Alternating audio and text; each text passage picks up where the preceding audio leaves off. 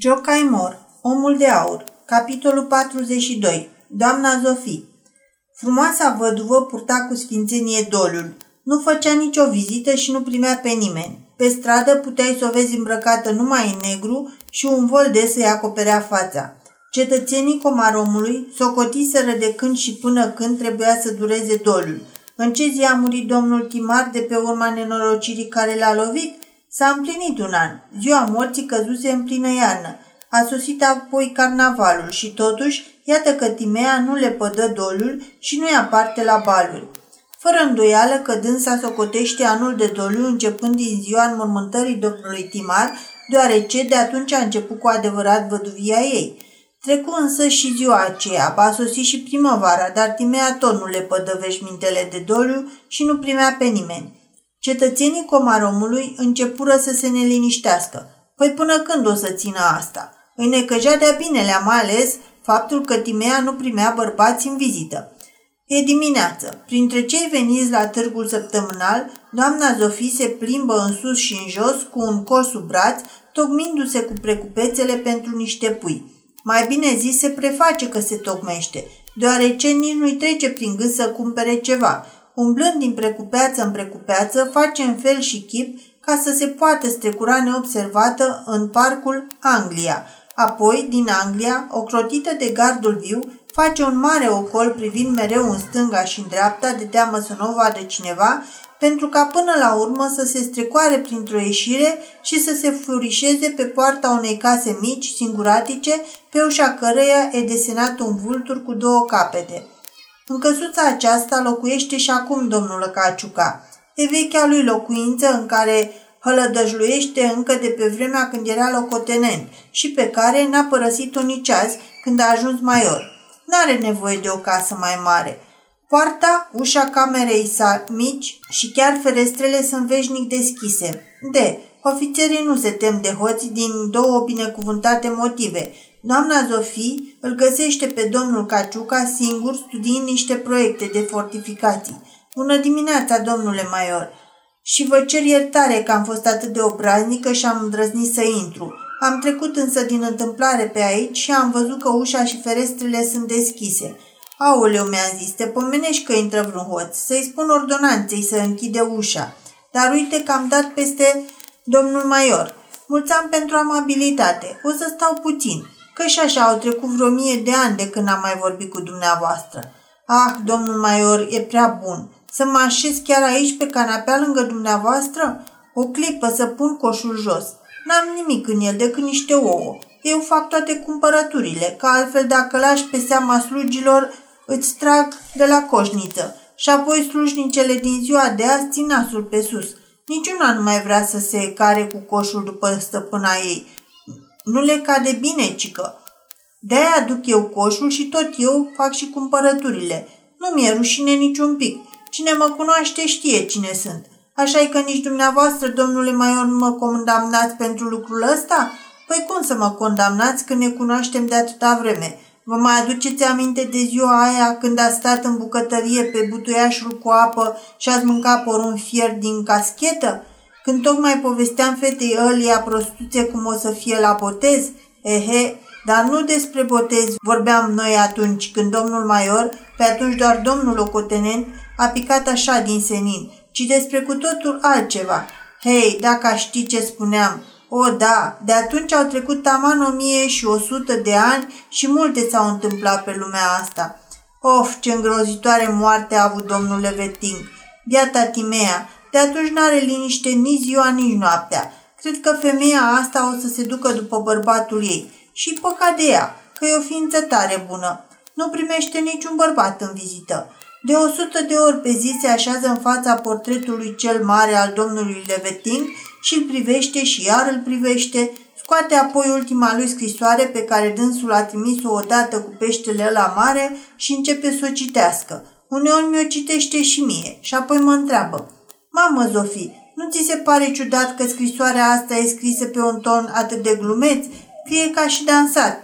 Vai ce tânără și frumoasă e biata femeie și cât se mai frământă. Doamne, Doamne, e atât de milă de dânsa și atât de mult aș dori să se hotărască odată să se mărite cu un bărbat bun și cinstit. Vă rog să mă credeți, domnule Maior.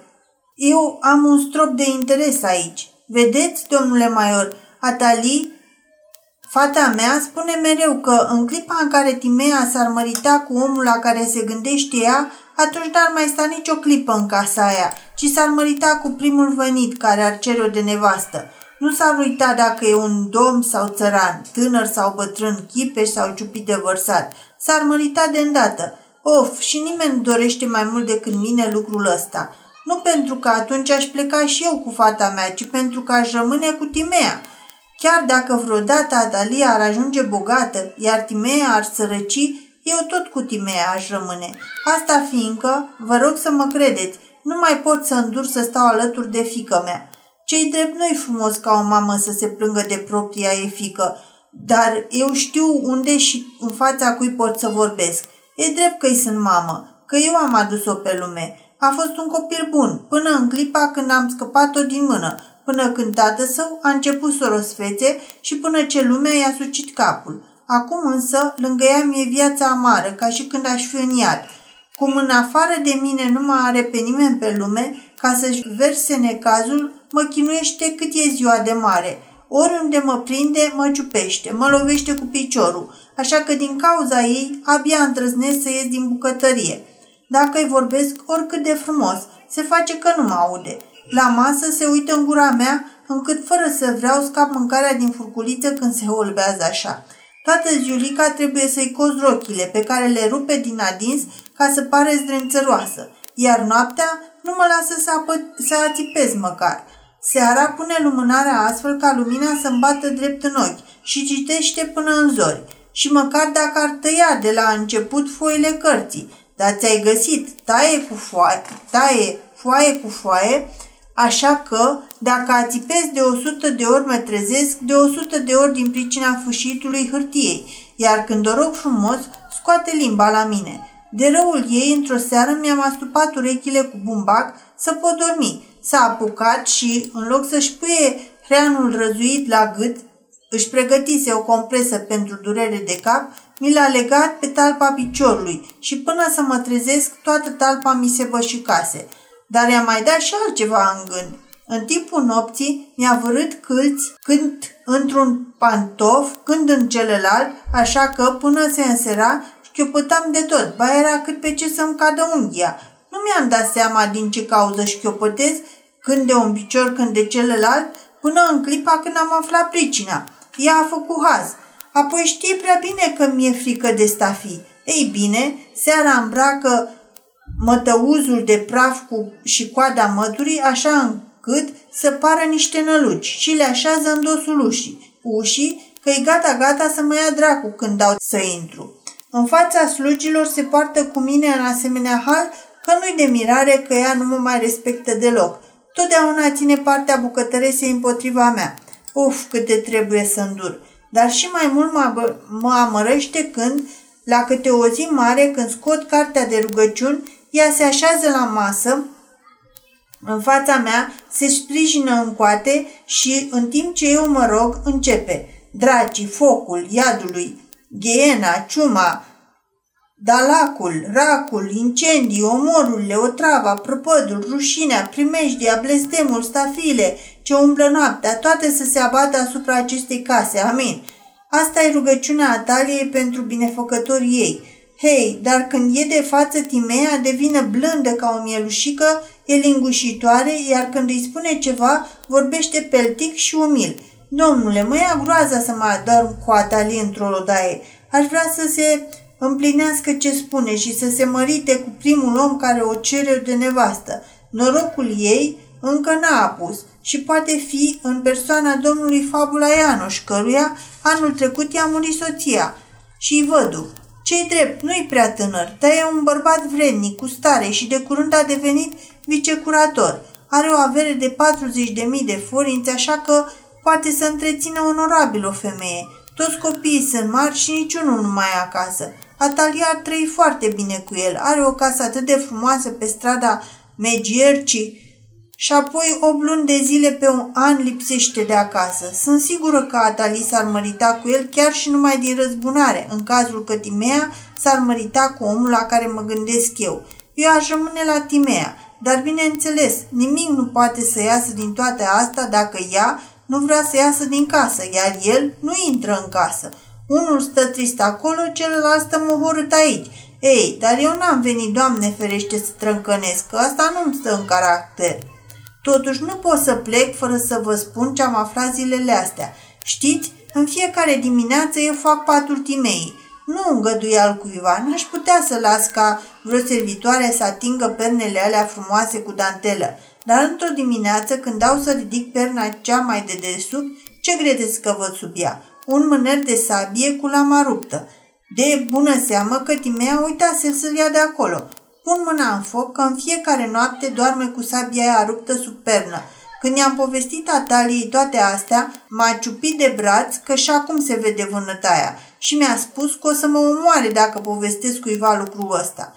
Cum să spun? Eu nu zic nimic. Zic doar atât. E, oare știe fostul proprietar al acelei săbii ce ar trebui să facă acum? Doamna Zofie rostise tot discursul acesta fără să răsufle măcar și fără a îngădui să fie întreruptă de maior. Domnul Caciuca ascultă cele povestite și apoi răspunse. Mamă, Zofie, fostul proprietar al acelei săbii știe ce are de făcut. Dacă doamna Leventing ar fi divorțat și ar fi rămas săracă, fără pic de avere în lumea asta, proprietarul acelei săbii s-ar fi gândit să-i ceară mâna. Acum însă, doamna Leveting e o văduvă bogată care, în urma morții soțului ei, a moștenit milioane, iar fostul proprietar al acelei săbii e sărac și deci nu poate să ceară mâna unei doamne atât de bogate. Ei, ei, dar mult s-a mai schimbat de atunci caracterul acelui domn, suspină doamna Zofie. Când a fost ogotit cu Atalii, n-a vrut să se cunune până ce suta de mii de forii nu îi se număra pe masă. Hm, oare nu chiar mama Ataliei a fost cea care adineaori mi-a spus că dacă Timea ar sărăci, iar Atalia ar ajunge bogată, rămâne tot cu Timea? Și a spus asta cu toate că e mama Ataliei? Cei drept e drept, sunt mama ei și totuși am spus așa. Are dreptate domnul Maior. Dacă însă fostul proprietar al sabiei nu știe ce trebuie să facă, o să știe actualul proprietar. Și zicând acesta, doamna Zofie își ceru iertare de o mie de ori că îl plictisise atâta vreme și încă de o mie de ori că nu va mai putea sta, deoarece trebuie să mai cumpere o sută de lucruri din piață. Își luă așadar coșul, se furișe pe poarta pe care se vedea vulturul cu două capete, dar nu mai cumpără nimic, ci porni drept spre casă.